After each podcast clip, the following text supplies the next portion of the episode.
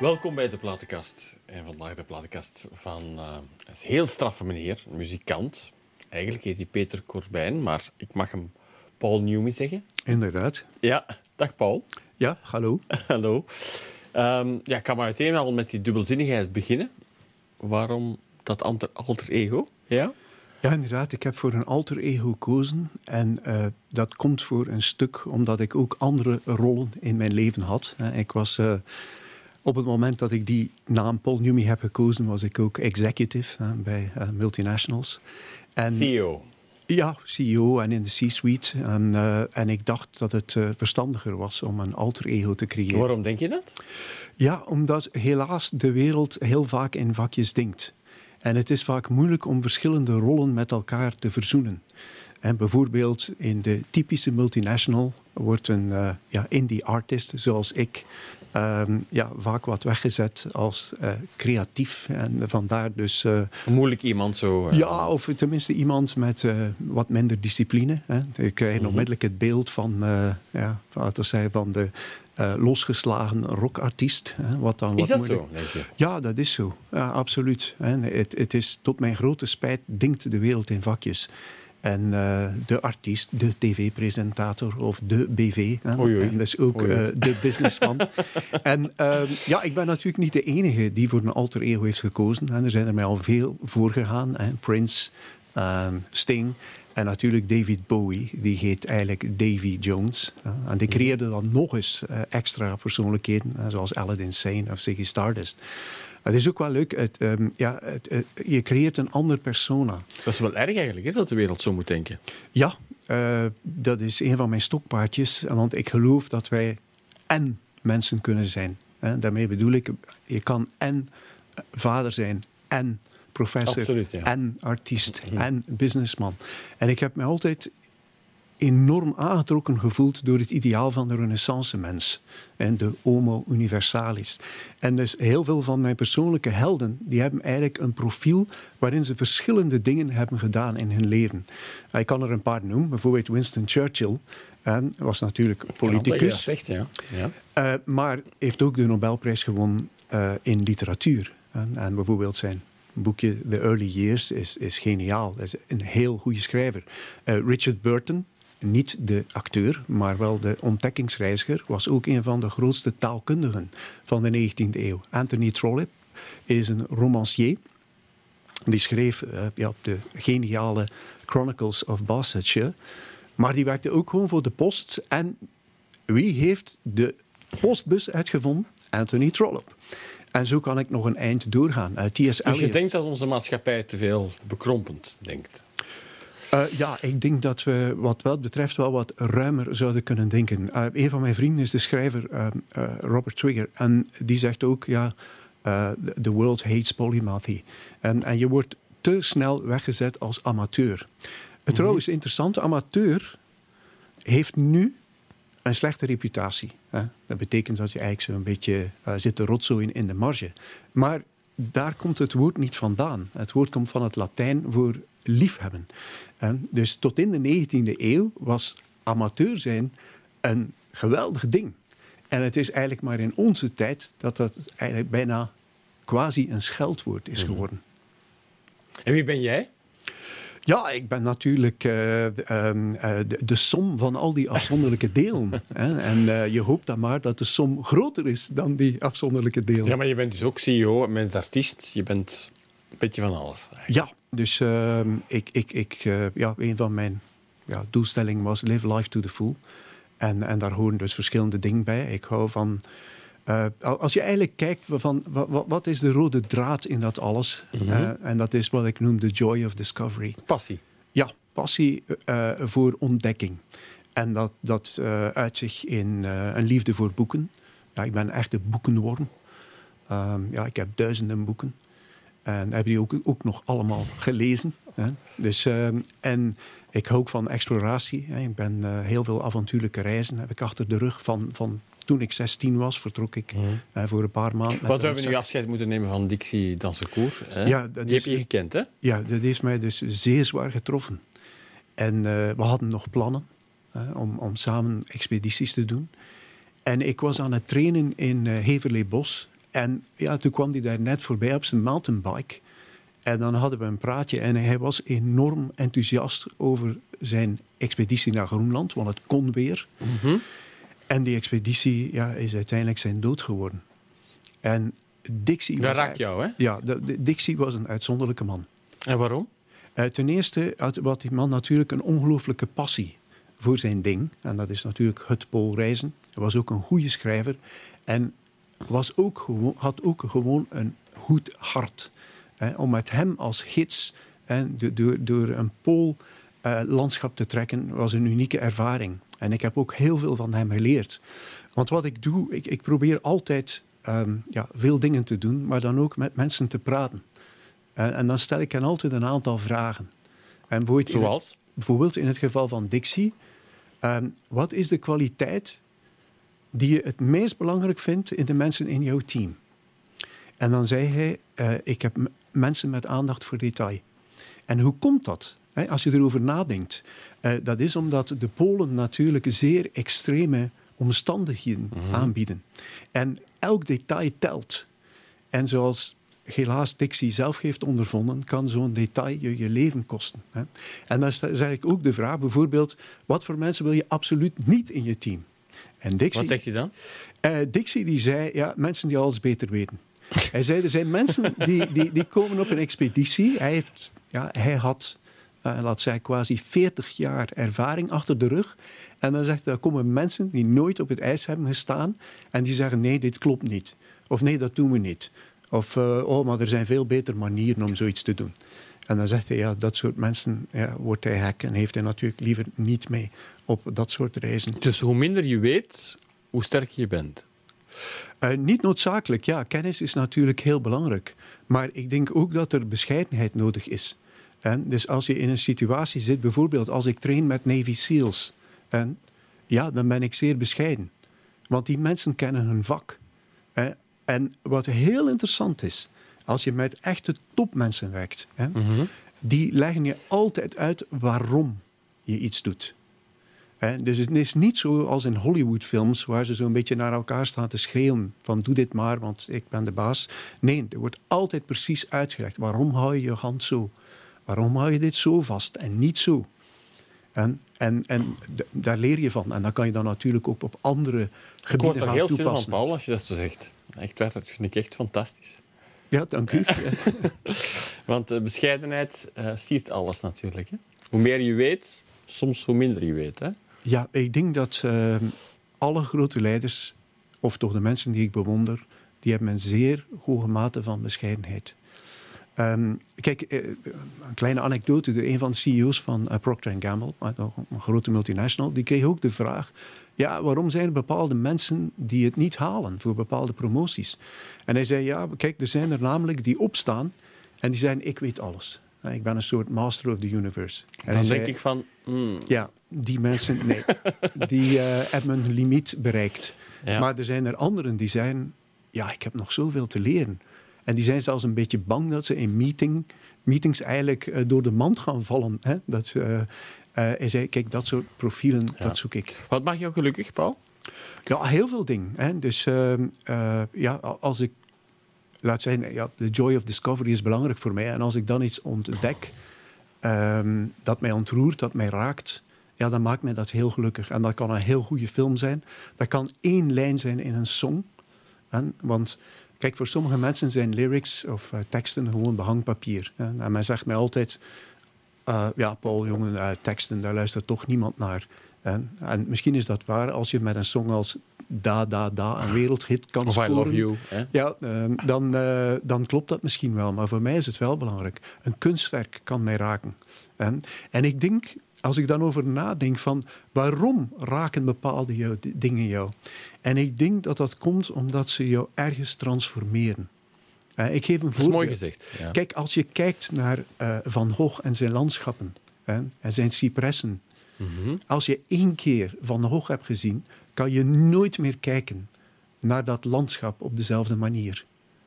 Waarom? Want Van Gogh heeft jou getransformeerd. En eh, ja, Je raakt me nu, Paul. Dat is echt waar. ja, dank u. Ja. dus, eh, en, en er zijn dus ja, artiesten eh, die in staat zijn om dat bij Maar dan moet je toch wel een, eh, van een bepaald niveau zijn. Niet noodzakelijk, niet noodzakelijk. Kijk, ehm, Stockhausen heeft minder mensen geraakt hè, met zijn atonale symfonieën dan liedjes van Paul McCartney. En Dat is waar. dus kijk, en, en dan kan je ook de vraag stellen, waarom maak je muziek? En uiteindelijk is het omdat je in de soundtrack wil komen van mensen. Hè. En eh, Paul McCartney en de Beatles zijn daar natuurlijk heel goed in geslaagd. hè. Ze hebben dat zelf niet bewust gekozen eigenlijk. Hè? Eh, Nee, dat denk ik niet. Ehm, eh, je, ja, je maakt uiteindelijk... maar voor een stuk is muziek een passie. Dus dat is al een beloning op zich. Dat je daar uren kan mee slijten. Ehm, maar er is toch altijd iets meer. Hè. Dus eh, je, je, ja, ik moet even terugvallen op Wim Keizer. Hè. Wim Keizer die maakt een schitterende reportage voor de VPRO. En heeft het ook in een boek eh, omgezet. En dat heet Van de Schoonheid en de Troost.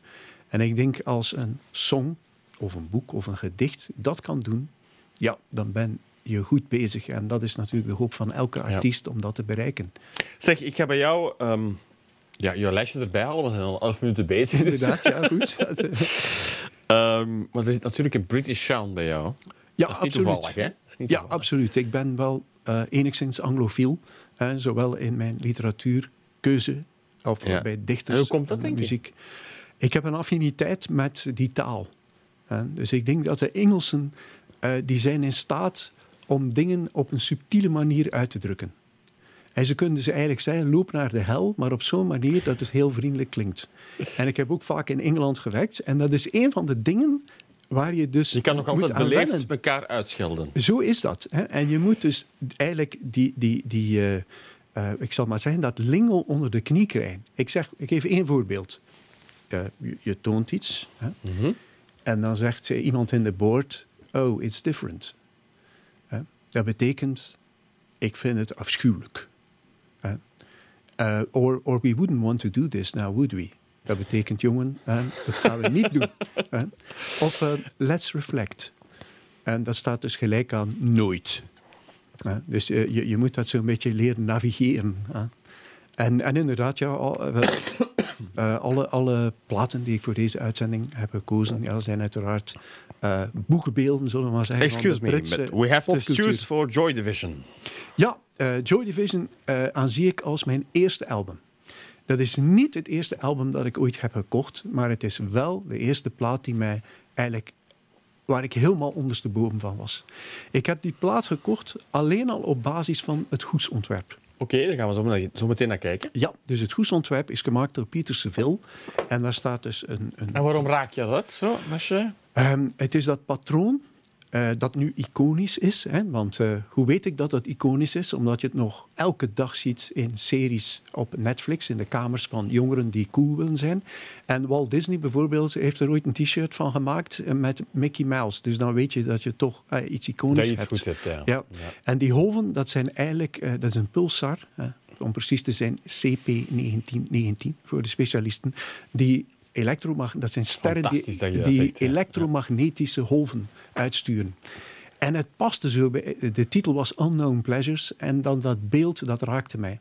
Ook omdat het volledig anders was. Kijk, heel veel bands in de 70s, daar stond die band daar, hè, weet je wel, zo allemaal samen, lekker macho, liefst met veel, het tonen van veel borsthaar. En nu krijg je dus een band die gewoon een, een, een beeld gebruikt. Op die hoes staat niet eens te lezen wie er in de band zit. En het is helemaal anders. Ik dacht, dit koop ik. En natuurlijk, eh, bij het luisteren was ik pas echt ondersteboven. Natuurlijk de unieke stem van Ian Curtis. Heel sterke teksten. En wat je ook me- zal merken in mijn platenkeuze is dat teksten zijn voor mij belangrijk. hè. Dat heb ik al gemerkt. ja. En eh, dan ook de manier waarop er gedrumd werd. Er was een soort krachtwerkdrummer. En dan natuurlijk eh, ja, het basspel van Pieter Hoek, dat mij zeer heeft beïnvloed. Want Pieter Hoek was iemand die eigenlijk weigerde om het basinstrument als ritme-instrument te gebruiken. Hè. En hij speelde dus gewoon melodieën daarop. En ja, die, Je de, hebt de- helemaal overtuigd. We gaan eerst luisteren. Zeker, ja. Daar komen ze.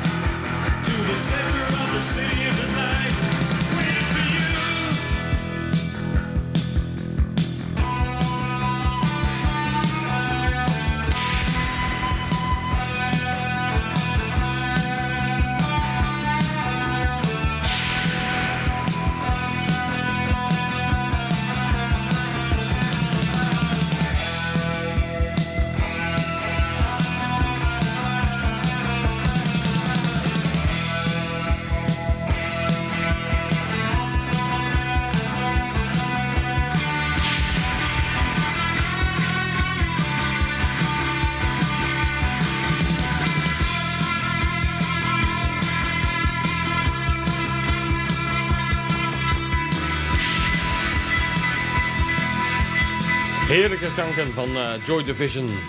Helemaal ja, sound, hè? ik zie je helemaal opleven. Ja, schitterend, schitterend. um, kijk, er was ooit een, uh, een, rechtszaak in Amerika over pornografie.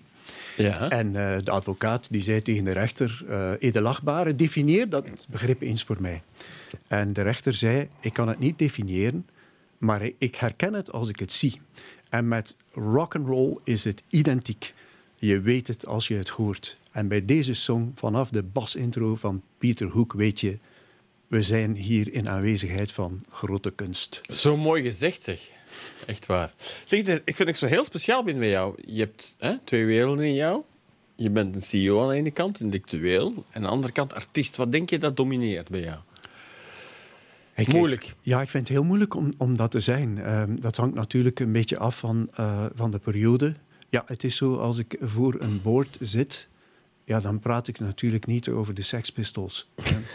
en, en, dus dan praat ik over strategie of over change management. Waarom zou dat niet kunnen eigenlijk, denk je dan? Ja, uh, ik probeer het wel te verwerken in heel veel dingen uh, die ik doe. En, want ik denk, je kan uit allerlei andere gebieden dat wil ik zeggen, ja. net zo goed uh, lessen trekken. Bijvoorbeeld, als, ik geef ook soms les aan business school, zoals INSEAD of uh, IMD is uh, een school in, in Zwitserland, een, een, een van de top business scholen. En dan doe ik een case study over U2 ten opzichte van Simple Dat hoor je toch graag? Ja, inderdaad. En dan stel je de vraag, dan zeg ik, oké, okay, schrijf de strategie voor U2. En dan zeg ik ook, waarom zijn Simple Minds na tien jaar verdwenen maar draait U2 na, na 40 jaar nog altijd mee. En wat is je antwoord? Maar het antwoord zit hem in de strategie. En kijk, ik heb al, misschien wijden we nu te ver uit, maar... Nee, nee, ik vind het heel interessant. Als mensen de strategie schrijven voor U2, maken ze altijd dezelfde fout. elke keer schrijven ze, we will be a great team. En dan zeg ik dat is dus compleet waardeloos. Want er is niemand die een groep begint om ruzie te maken. Niemand trouwt om zo snel mogelijk te scheiden. Dus de vraag is, hoe ben je een goede band in, die, in de muziekindustrie? Wat is je antwoord dan? Het antwoord is wat U2 goed heeft gedaan. Ze hebben meteen afgesproken om alle centjes door vijf te delen. En dus iedereen krijgt 20%. De manager neemt ook 20%. Want hoe zit de industrie in elkaar? Wie verdient geld? De songschrijver normaal verdient al het geld.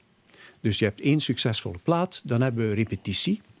En dan komt de songschrijver met uh, de Maserati naar de repetitie. En de drummer, die heeft net de tram genomen.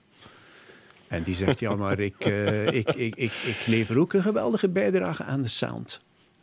En zijn vriendin die zegt ook, ja, je bent trouwens ook de, de, de, de knapste kerel in de band. En daar komt dus al geruzie van. Maar dat is nog niet het ergste. Er is nog een andere songschrijver. Die maakt middelmatige songs. Maar die is niet gek. Die wil natuurlijk zijn songs op de plaat. Want daar zit het geld. Mhm. Ziet u? Bijvoorbeeld. Dus de conclusie is het geld eigenlijk. Ja, inderdaad. Uiteindelijk moet je, om een goede strategie te schrijven, altijd naar het onderliggende profit model. Mhm. maar, Weet je dat de Kreuners dat ook zo gedaan hebben? Ja, dat is heel verstandig. Uh, bijvoorbeeld de Red Hot Chili Peppers hebben het gedaan. Pearl Jam heeft het gedaan. Dus alles gelijk verdelen? Ja, Pearl Jam heeft, een, uh, heeft, is uiteindelijk het, uh, het aandeel van uh, Eddie Vedder verdubbeld, omdat hij zo belangrijk was voor de band. Want ja, de realiteit is dat elke band uiteindelijk maar één creatief genie heeft. Mm -hmm. dat was bij Queen ook zo, hè? wel, bij Queen is het iets anders in de zin dat alle vier de leden hebben een nummer één hit geschreven. Dat is waar. die hadden dus eigenlijk vier schrijvers. Hè. Madness ook. Uh, Fleetwood Mac had drie schrijvers. Uh, de Beatles hadden natuurlijk drie geweldige schrijvers. Ja, iets, iets uniek. Dus het moet wel in balans zijn een beetje. Uh, als dat kan. Maar de realiteit is, als je al één echt goede schrijver hebt, want uiteindelijk gaat het om de songs. Hè. Je kan er wel zijn, imago is belangrijk. Absoluut, absoluut. Uh, er is geen discussie over. En er ook nog wat knap uitzien is uh, altijd een voordeel. Hè. Je hebt altijd wat we noemen de beauty dividends. Hè. Uh, een kleine uh, uh, een klein gegeven. Mensen die knap zijn, die verdienen gemiddeld 15% meer dan uh, anderen. Maar goed. Um, zeg Paul, ik heb soms... 200 afleveringen achter de rug. Ik vind dat je zo'n beetje een samenvatting aan het geven bent van wat, wat, wat dit programma is. Ja. dat is ook zo, wat je nu zegt. Ja. Ja. Het is het talent en het geld. Ja, dus ehm, je moet de songs wel afleveren. En je bent maar zo goed als je vorige plaat. Hè. En we zullen mensen ontdekken die dat uh, aan de lijve hebben om, ondervonden in onze lijst. Ja. Ehm, en kijk, elke band begint vaak als een groep vrienden. Je kent elkaar al van café en dan zeggen we beginnen een band. Ehm, maar natuurlijk, na een aantal jaar wordt het een job. iets, mhm. iets om je huis mee af te betalen. Er komen ook ja, relaties uh, komen erbij. Vrouwen, kinderen. En bijvoorbeeld de drummer die weinig verdient, die nooit een song schrijft, die wil alleen maar op tournee. Ja, want daar verdient hij namelijk iets aan. Terwijl de, de songschrijver die zegt... Zoiets van, ja. ja. de royalties komen lekker binnen. Uh, en, en, mijn vrouw is uh, verwacht haar tweede kindje. Dus ja, misschien moeten we nog zes maanden uh, thuis blijven. Dat maakt het eigenlijk toch wel allemaal bitter eigenlijk. Hè? Als je denkt van, het draait eigenlijk alleen maar om geld. Ik denk niet dat het alleen maar om geld draait, maar geld is wel altijd een belangrijke factor. Ik denk dat je in het leven een belangrijke levensmissie kan hebben, maar vaak kan je die missie alleen maar volbrengen als er ook iets binnenkomt. Dus je kan dan wel zeggen, kijk, ik wil als artiest uh, mensen raken, maar ja, een plaat opnemen kost je al snel 30.000 euro. Als je naar, bedoel, naar echt goede studios gaat of met heel goede muzikanten mhm. samenwerkt. Dat is de waarheid. Zo is dat. zeg, laten we nog eens de Clash bijhalen. Ja. Weer al een album dat ik heb gekocht op basis van De Hoes. Ja. Weer al? Inderdaad. En, dus je uh, bent eigenlijk niet zo muzikaal ingesteld, maar meer visueel, moet ik dan zeggen. Ja, ik, ik denk dat... Uh, kijk, dat was natuurlijk um, een van de voordelen van de LP ten opzichte van de Mis je dat nu eigenlijk? Ja, ik mis dat. Kijk, een LP was, was, was toch een soort bijna, ik zou zeggen, een, een, een, een totale experience. je, had ten eerste, je, had het, je voelt het ook. Ja, je had een grotere goes. Je, je, je, je, je nam het uit de omslag en dan legde je die plaat op. En, en er was een totaalbeleving. En ik denk niet dat er iemand is die ooit liefde heeft gevoeld voor de CD-box. En bij Spotify natuurlijk is, is, het goestontwerp is maar, nu duik je ook in Spotify? Ja, ja, je, je, kan niet anders. En zeker als artiest, als je niet op Spotify staat, besta je niet. En, uh, heel veel mensen, ik, ik, ik, maak nog cd's. Heel veel mensen zeggen, uh, je hoeft er mij geen te geven, want ik heb zelfs geen cd-speler meer. Mm -hmm. En dus dat, dat formaat is dood. Vinyl is uh, Maar eigenlijk, als, je, als artiest kan je zoiets afleveren eigenlijk. Hè? Ja, zo is dat. Daarom maak ik nog steeds cd's, omdat je iets tastbaars hebt. Want mhm. die technologie die gaat opnieuw veranderen. Uh, zelfs in, tijdens ons leven zijn er heel... Bijvoorbeeld de iPod is dood. Ja, dat is absoluut. Ja. Uh, we hebben die ook maar leren kennen ook. Hè? Precies. iTunes wordt al, is al dood. Dus alles wat op iTunes staat, ben je kwijt. Dus ik denk dat het nog altijd verstandig is om iets tastbaars te maken. Of het nu een boek is, een album of een... ja. ja. Laten we nog eens genieten van uh, de Clash. Ja, zeker. London Calling. En London Calling.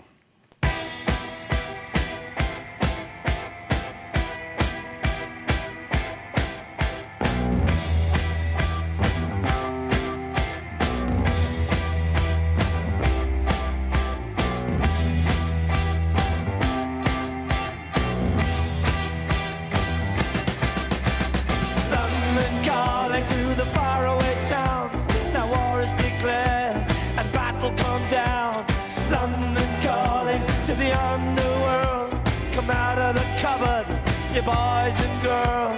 London calling, now don't look to us. Phony Beatlemania has bitten the dust. London calling, see we ain't got no swing except for the rain and the crunch thing. The ice is coming, the sun's zooming in. Meltdown expected, the wheat is going thin. Engines stop running, but I have no fear, cause London is drowning. I confrontation zone. Forget it, brother, you can go it alone. London calling to the zombies of death. Quit holding out and draw another breath. London calling, and I don't wanna shout. But while we were talking, I saw you nodding out. London calling, see, we ain't got no hide. Except for that one with the yellowy eyes. The ice is just coming, the sun's zooming in engines stop running. The wheat is going through a nuclear error. But I have no fear, cause London is drowning out.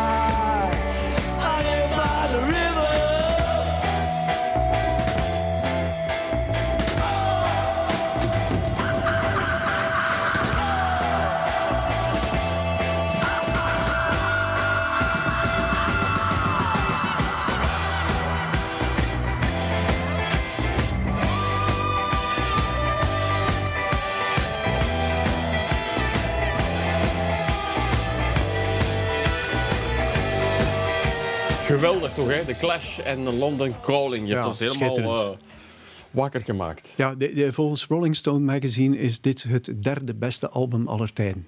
Op één staat natuurlijk uh, Sgt. Peppers. Op twee het album dat Sgt. Peppers heeft geïnspireerd, namelijk Pet Sounds van de Beach Boys. En op drie, en volkomen terecht, London Calling. voilà, ik kan daar niks aan toevoegen. Ja. We zien jou graag zometeen terug na dit.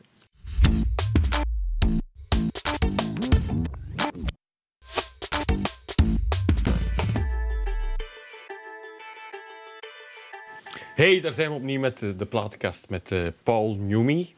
Alvel, ja, je hebt eigenlijk meerdere persoonlijkheden, hè, Paul, mag ik zeggen? Ja, zo is dat. Peter mag ik ook zeggen tegen jou. Dat mag ook, ja. maar Paul is, is, is jouw artiestennaam, hè? Ja, zo is dat. Um, ik zocht er al een tijdje naar. En waarom is dat zo gekomen, denk je? Wel, um, ja, kijk, uh, persona uh, komt eigenlijk van het Grieks voor masker. Hè? Dus ja. je wil een, een ander persoon neerzetten. Um, als artiest. Wil je eigenlijk een andere persoon neerzetten? Pardon? Wil je een andere persoon? Nee, je bent jezelf, maar uh, je probeert jezelf ook tot op zekere hoogte te beschermen. Zeker als je nog andere activiteiten hebt. En dus de, dat, dat is eigenlijk de achtergrond van die mm -hmm. artiestennaam. En trouwens, de IJ als klinker, hè, dus de gestipte I, die bestaat niet in het Engels. Dus daar hebben ze ook mo sowieso moeilijkheden om mijn familienaam uit te spreken. Dus ik dacht, het moet iets eenvoudiger. En ik was al lang uh, op zoek naar uh, een goede naam. Ik was even bij EMI binnengelopen. Um, en die zei ze, ja, je moet een groepsnaam hebben. En ik zei, oké, okay, maar David Bowie, uh, Bruce Springsteen en Warren Zevon... die hebben het ook niet zo slecht gedaan met een eigen naam. En toen had ik een vergadering met de CEO van General Electric. Dat was toen mm -hmm. Jeff Immelt. En die sprak over sustainability en onder andere over de NUMI Toyota-plan. Uh, en ik zei, ja, New Me, dat is een goede naam, want het bestaat voor New Me. Uh, New Me, New Me is, betekent cash in het Latijn. En het is ook het belangrijkste Je hebt er goed over nagedacht, mij. Ja, ja, het is ook het, uh, het belangrijkste wiegeliedje in, in, in het Hebreeuws, New Me, New Me. En ik dacht, ja, New Me, dan moet de voornaam Paul zijn. Hè? Namelijk, waarom? Ah, Paul van Tarsus, die op weg naar Damascus natuurlijk neergebliksemd wordt en daar een grote conversie beleeft. Ah, new me, de nieuwe ik, ja. Dus uh, zo is ook uh, Sint Paulus natuurlijk uh, helemaal veranderd. Ik denk als ik jou hoor, um, ja, Peter, Paul, hoe ja. moet ik het nu zeggen, dat jij meer Paul Newby bent dan die Peter. Ja, dat hangt er misschien vanaf van de omgeving waar we ons in bevinden. Ja, als ik natuurlijk, ik zeg maar iets voor een stel executive sta, dat dan ja, komt natuurlijk mijn persoonlijkheid daar onvermijdelijk ook voor een stuk naar voren. Maar ja, je past... Voor de kijkers die nu aan het kijken zijn, hoe moeten ze jou zien als CEO van? Ja, ik heb uh, een eigen bedrijf. Het heet uh, VUCA Star. Ja? Um, en waarom? Uh, VUCA. VUCA is, betekent volatile, uncertain, complex en ambiguous. En dat is een manier om de huidige wereld te kenmerken. En dat is mijn echte passie. En dus hoe bereid je mensen, teams, bedrijven voor op volatiliteit. En voor het COVID hè, mm is natuurlijk een heel goed voorbeeld van een zogenaamde black swan. En dus, dat is een enorme uitdaging, hè? Ja, de, de, maar er zijn dus methodes en technieken om dat beter op te vangen. En, en daar ligt mijn passie. Kan je daar iets klein van uh, toelichten? Ja, uh, bijvoorbeeld... Um, wat je doet als bedrijf, um, je moet altijd kijken van wat zijn mogelijke risicofactoren. Maar bijvoorbeeld vandaag de dag cybersecurity. Mm -hmm. Maar heb je de mensen daar ook in getraind? Ja, iedereen praat er wel over, maar heeft iemand ooit een echte training gehad om wat te doen als je plotseling voor een scherm staat waarop staat uh, betaal 100.000 dollar hè, of al uw files zijn weg? Nee. En wat je moet doen is dus eigenlijk het bouwen van, we noemen dat muscle memory. Dus bedrijven die crisisbestendig zijn, die hebben de kwaliteiten om te overleven in de crisis al in zich. Mhm. En dat is een concept dat komt van het Darwinisme. We zeggen altijd, ja, uh, Darwinisme dat gaat aanpassing aan verandering. Maar dat klopt niet. De kwaliteit die je toestaat om te overleven aan de aanpassing, moet al aanwezig zijn in de populatie. Bijvoorbeeld. Maar je kan niet alles voorzien natuurlijk. Nee, je kan niet alles voorzien, maar uh, ja, je kan natuurlijk wel proberen om zoveel mogelijk te voorzien. En ook daar... Dus eigenlijk jouw manier van denken is out of the box. ja, je, je, hebt natuurlijk je core business, maar daarnaast zijn er ook factoren die, die, die de toekomst helemaal anders ja, kunnen beïnvloeden. bijvoorbeeld voor uw eigen investeringsstrategie. Je zou kunnen zeggen, ja, de volgende 20 jaar zijn identiek aan de laatste 20 jaar. Dan moet uw geld naar Wall Street. Maar, ja, maar niemand, had, niemand, had, ooit COVID kunnen voorspellen. Natuurlijk. Precies, dat is dus wat we noemen een black swan, dus een, een zwarte zwaan. En waar komt dat vandaan? Europeanen die dachten dat zwaan alleen wit konden zijn. Een zwaan is wit. En ja, trouwens, we kijken in de vijver, de zwaan is wit. En dan ontdekken ze Australië. Mhm. En wat zien ze daar? Zwarte zwaan. En vandaar dus de uitdrukking van een onverwacht een onverwachte gebeurtenis, die dan plotseling alles ondersteboven stelt, wordt nu gekenmerkt als Black Swan. Dat is eigenlijk jouw rode draad in het leven, eigenlijk, om daarmee om te gaan. Ja, ik, ik, dat is iets dat mij dus geweldig Dat is een beetje rock'n'roll ook, hè? Ja, zeker, zeker. En uh, ik, ik, daarom heb ik ook uh, eigenlijk het grootste deel van mijn carrière in emerging markets doorgebracht, waar er natuurlijk heel veel volatiliteit is. En er is dus dan weer, als niemand het weet, hè, dan ga jij proberen als redder nou, niet als leider. Ik denk dat de kracht erin bestaat om die organisatie op voorhand klaar te maken voor dat soort events. En dat kan je doen. Uh, dat, zie je ook bij Special Forces. Die hebben altijd wat ifs. Natuurlijk geen 500, hè, want dan gebeurt er niks meer. Maar er is altijd een B- en een C-scenario. Mhm. Maar is, er is daar te weinig mee bezig eigenlijk. Bedrijven zijn daar te weinig mee bezig. Ik denk het ook. En het is heel eenvoudig. Neem bijvoorbeeld gewoon brandalarm. Als ons dit te ver drijft, dan mag u dat uiteraard ook zeggen. Ja, we gingen over muziek hebben vandaag, maar goed. Maar, maar, maar dat, maar dus, dat kan men dus ook, uh, ik kan dat er ook eventueel uitknippen. Maar wat, wat gebeurt er als de brandalarm afgaat? Ten eerste, de mensen balen. Ja, ik zat net in een uitzending, man. Ja, het zal wel niet echt zijn. Ja, dan uh, beginnen we alles te verzamelen. Er, wordt uh, u gevraagd om zo snel mogelijk naar buiten te gaan, maar dat doen mensen niet. Dat doen mensen ook niet bij vliegtuigongelukken of bij rescue-missies door uh, commando's. Um, en dan uh, gaan we, op dan gaan we gezellig met een gezellig babbeltje met een collega naar buiten. Maar iemand, Rick Rescola, die wou dat niet doen. En die trainde de mensen steeds weer om helemaal anders te ageren bij een alarm. En uh, ja, de, hij maakte zich daar niet populair mee. Tot 9-11. Want hij werkte namelijk voor Morgan Stanley in een van de torens. en hij heeft alle mensen gered. Want die wisten precies wat te doen uh, bij, bij die tragedie. Um, ik zeg, iedereen heeft iedereen gered. koude rillingen van, als Pardon? je dat ja, Hij heeft niet iedereen gered, want er waren acht mensen die hij niet terugvond. Hij is de building binnengestapt en de building is op hem neergekomen. Uh, dus, hij heeft het niet gered? Hij heeft het zelf niet gered, nee. Uh, maar, maar wat leer je daaruit? Je leert daaruit dat je eigenlijk bepaalde kwaliteiten of bepaalde procedures moet ontwikkelen voor de crisis er komt. Want eens de crisis er is, is er paniek. Mensen weten niet wat te doen. Mm -hmm. Dus hoe bouw je dat op voor... Um, eigenlijk ben je een beetje paracommando eigenlijk, voor bedrijven.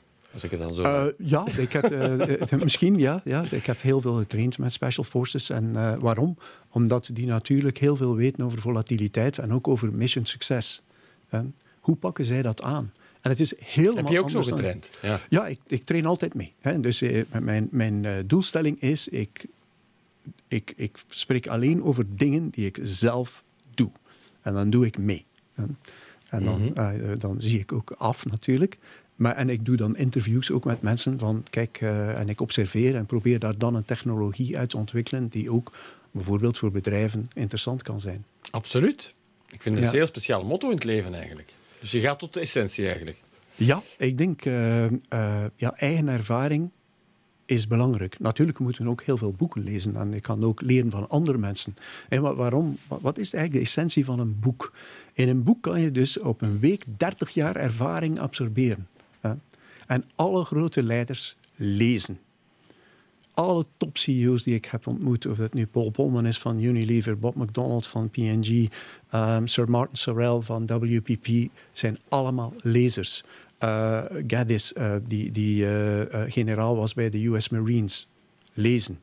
Weet je dat zelfs prison gangs moeten lezen van hun leiders? Oké. Ja, en wat voor boeken lezen ze dan? Ze lezen boeken over de menselijke anatomie. Want wat is een business? Geweld. Dus als jij in de Mexican Mafia zat of in de Aryan Brotherhood, dan moest jij een lijst boeken doornemen. Mm Dat vind ik wel heel bijzonder. Ik word daar heel stil van. Ja, inderdaad. Zeg, we hebben nog een derde nummer voor jou. Ja, zeker. Ongelooflijk. Sex Pistols. Ja, een uh, beetje rock and roll, hè? een beetje.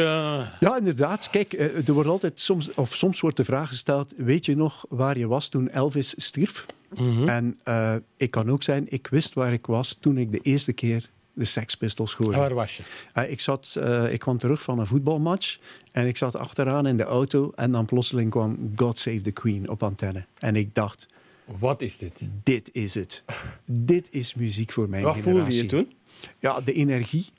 En ook wat zo bijzonder was aan de punkbeweging, hè, er zijn ook een aantal aspecten waar ik mij niet in terugvond, maar die schreven en die zongen over ons leven.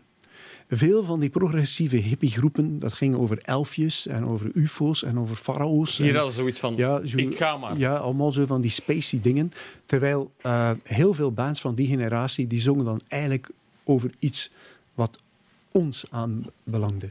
En voor je de jam met Eton Rifles, What Can You Do Against the Tie Het voelde echt zo, hè? Ja, or to be someone. En als je uh, een, een, een, een, jongen bent uit een arbeidersgezin, hey, dan komt dat heel hard aan. To be someone. Want dat, uh, dat wil je. Meer kan ik daar niet over zeggen. Ja. Daar komt hij.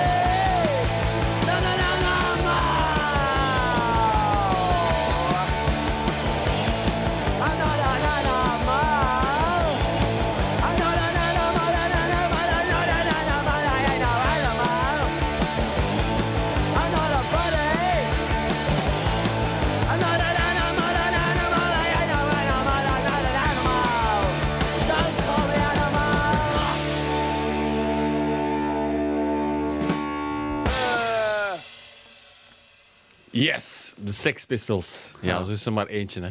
Ja, dit is een, uh, een onverwoestbare rockplaat. Maar toch, als je er nu naar luistert, dan denk je... Hey, waar was eigenlijk, waarom al die heisa rond die band? Hè? Eigenlijk wel, hè? Dus het klinkt ja. nog altijd heel mooi en Ja, het klinkt wel goed, uh... maar je denkt, ja, hè, was dat allemaal wel nodig? Maar in die tijd wel, hè? Ja, en, en ik heb zo'n theorie dat uh, soms komen artiesten op precies het juiste moment in een bepaalde cultuur terecht. Okay. En, en voor, ik, ik heb toen in die tijd eh, ben ik ook naar Londen afgereisd natuurlijk.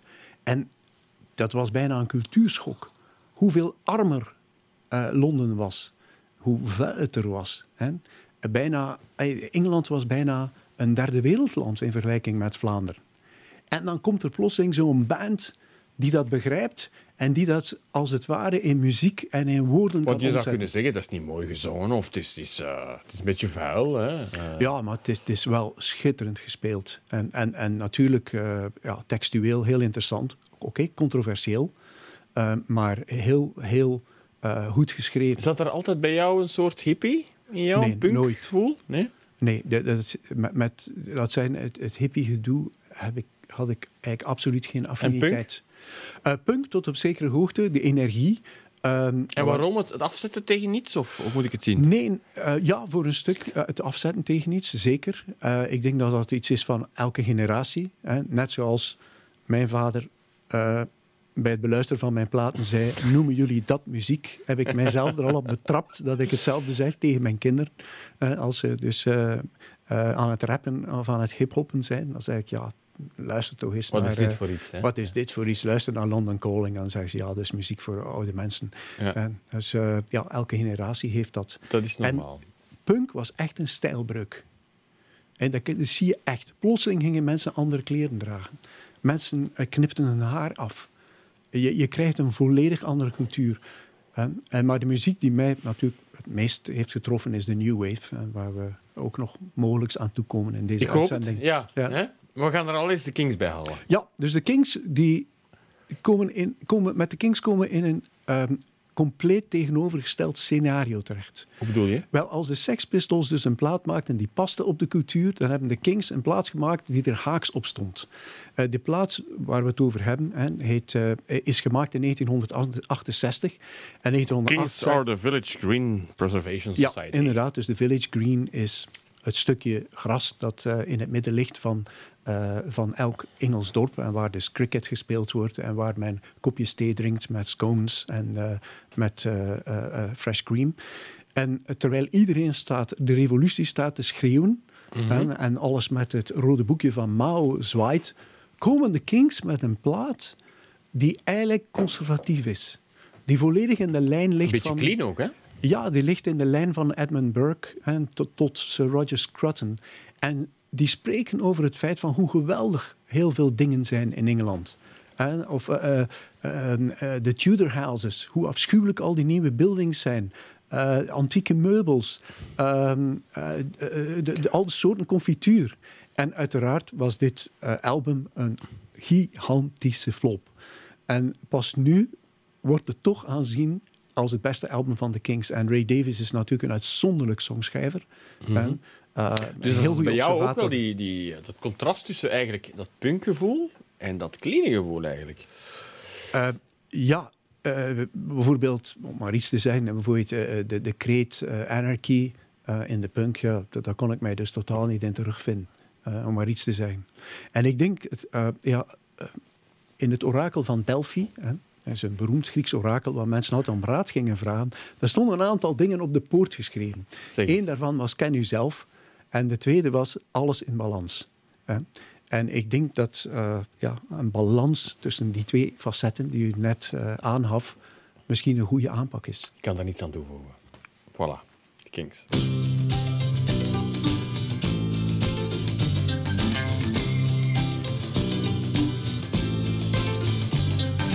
We are the Village Green Preservation Society. God save the duck. For the Bonneville and Brighton.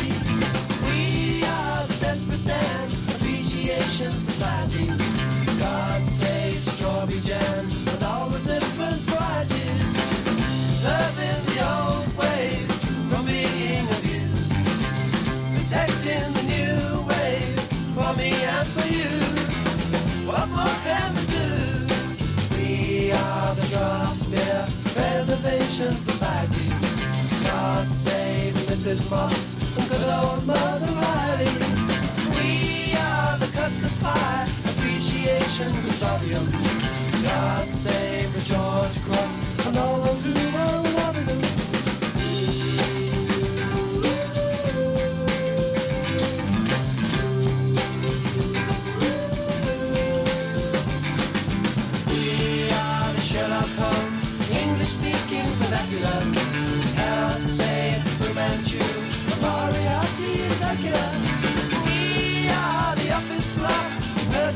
Persecution affinity. God save the little shops, China clubs and virginity. We are the skyscraper, condemnation affiliates. God save Tudor houses, anti-tables and billions. Serving the old ways from being abused. Protecting the new ways for me and for you.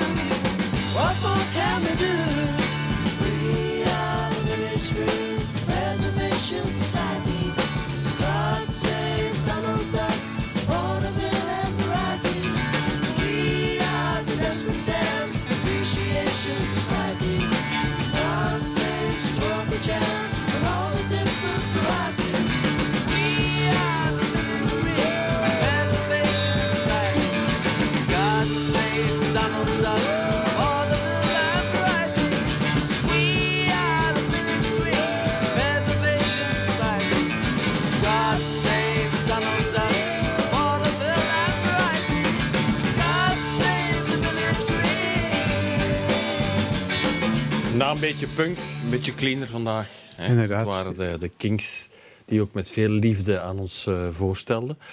Zeg, we gaan er, eh, we gaan er een beetje new wave bij halen, toch? Hè? Want dat is belangrijk voor jou, hè, denk ik. Ja, New Wave is dus eh, de muziek die mij het meest heeft geraakt. En hoe komt dat? Eh, ik denk, eh, als ik eerlijk ben, ik vind dat er een romantisch aspect is in, in, in New Wave. Je hebt nog, nog maar weinig gehoord. Ja. Romantisch aspect in new wave. absoluut, ja. En, eh, In welke zin moet, moet ik dat zien? eh, ik denk voor, eh, vaak voor een stuk door de tekstkeuzes. Hè. Ook door de sfeer die er rond hangt. Je kan het met niks vergelijken eigenlijk. Hè? Nee, het, is, het komt voort uit de punkbeweging. Mhm. hè. En het is eigenlijk, zou maar zeggen, postpunk wordt het ook soms genoemd. Ja, maar dus- het is toch een aparte sound. Je Ja, het is een heel aparte sound, ja. En ja, je hebt eigenlijk twee grote richtingen, zal ik maar zeggen, in Engeland. Hè. En dat is één is Britpop. hè. Maar bijvoorbeeld de Smiths, eh, wij horen. Daar gaan we nu naartoe. hè. Ja, eh, de Smiths. eh, wel- Je blijft in Groot-Brittannië hangen, hè? Ja, ik blijf in Groot-Brittannië hangen. Eh, de Smiths, ja, geniale band. Waanzinnig goede gitaarspeler, Johnny Marr. Die dus zelfs de onnozelste akkoordenreeks kan laten klinken als iets unieks. en hij is er natuurlijk ook de figuur van Morrissey. Ik heb voor, eh, voor het album The Queen is Dead gekozen. Dat is hun eh, ja, een magnum opus, zullen we maar zeggen. En voor de song die heet Cemetery Gates, omdat daar de spirit van de Smiths het sterkste in uitkomt. Om te beginnen... Zou je dat gevoel kunnen omschrijven? Ja, om te beginnen heb je dus de misantropie van, eh, van Morrissey. En dus de eerste twee zinnen al van de song. Eh, hij zegt, weer zo'n vreselijke zonnige dag. Dus laat, laten we elkaar ontmoeten aan de poort van het kerkhof.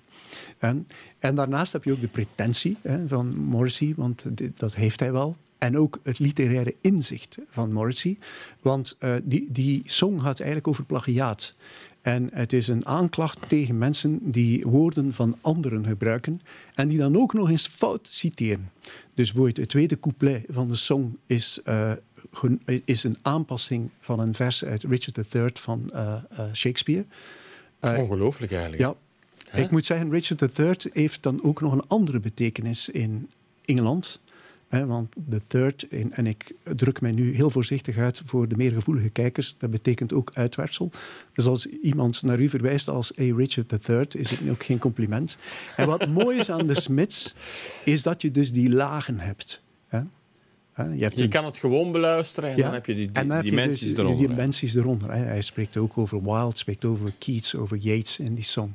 En eh, ja, de Smiths, dat is gewoon een unieke band. Oké. Ja. Oké, we gaan naar luisteren. Dankjewel. Hier zijn de spits.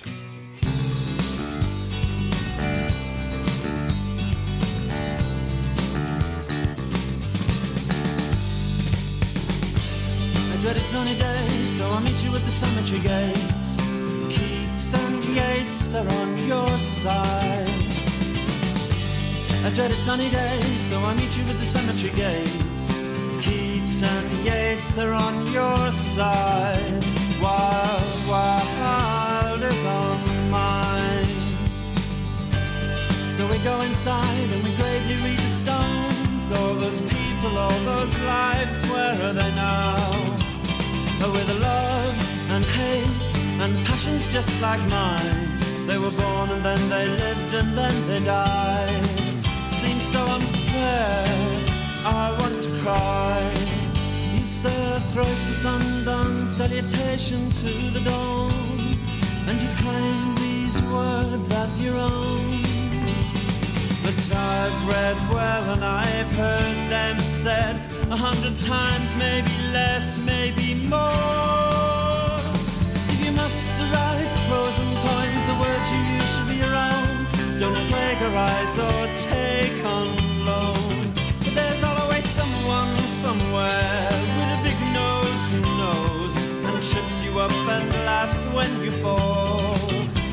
Trip you up and laugh when you fall. You say London does did words which could only be your own, and then produce the text from whence was ripped some dizzy whore 1804. A dreaded sunny day, so let's go where we're happy and I meet you at the cemetery gate. So A dreaded sunny day, so let's go where we're wanted and I meet you at the cemetery gates. Keats and Yeats are on your side, but you lose. Cause where the lover wide is on the mind. De Smits in vele gedaan, dat is zo mooi hè, bij hen. Dat je echt kan luisteren en dat je dan verschillende versies kan horen. Na een Ja, tijdje. absoluut. En dat maakt het ook toch voor mij toch heel interessant. En ik denk, eh, dan gaan we nu eigenlijk naar een van de mensen waar Morrissey constant ruzie mee had. Ja? En eh The Cure. En toen, had, eh, na ze- toen ze nieuwe platen uit hadden, zei Morrissey... eh The Cure hebben een nieuwe dimensie gegeven aan het woord rotzooi. en toen zei Robert Smith... Wij hebben misschien een nieuwe dimensie gegeven aan het woord rotzooi... maar wij hebben er tenminste niet onze Hanse carrière opgebouwd. Dat is waar. En dat is waar. dus eh, Maar de Cure kunnen we nog laten horen. Ik wil je in ieder geval Zeker. heel erg bedanken hart, dankjewel. voor zoveel ehm, liefde voor muziek, met zoveel passie. Hè, de verschillende persoonlijkheden in jou. Hou toch nog maar die artiest in jou. Oké, dat gaan we doen. Ja, de CEO mag ook, maar bedoel, vooral die artiest in jou vind ik heel passioneel spreken. Want daar gaat het tenslotte om in het leven, denk ik. Hè? Eh, zo is dat, ja. Je passies beleven. Iemand die dat kan doen, om het met Confucius te zeggen, Ja. die werkt nooit meer in zijn leven. Voilà. Dus wij werken nooit. Zo is dat. Ja. Bedankt voor het kijken, voor het luisteren. En ehm, jij ook, je kan alles nog eens herbeluisteren op onze, op onze website, tvplus.be of op Spotify of op iTunes. Dan ga je maar op zoek naar de platenkast. Heel graag eh, tot volgende keer.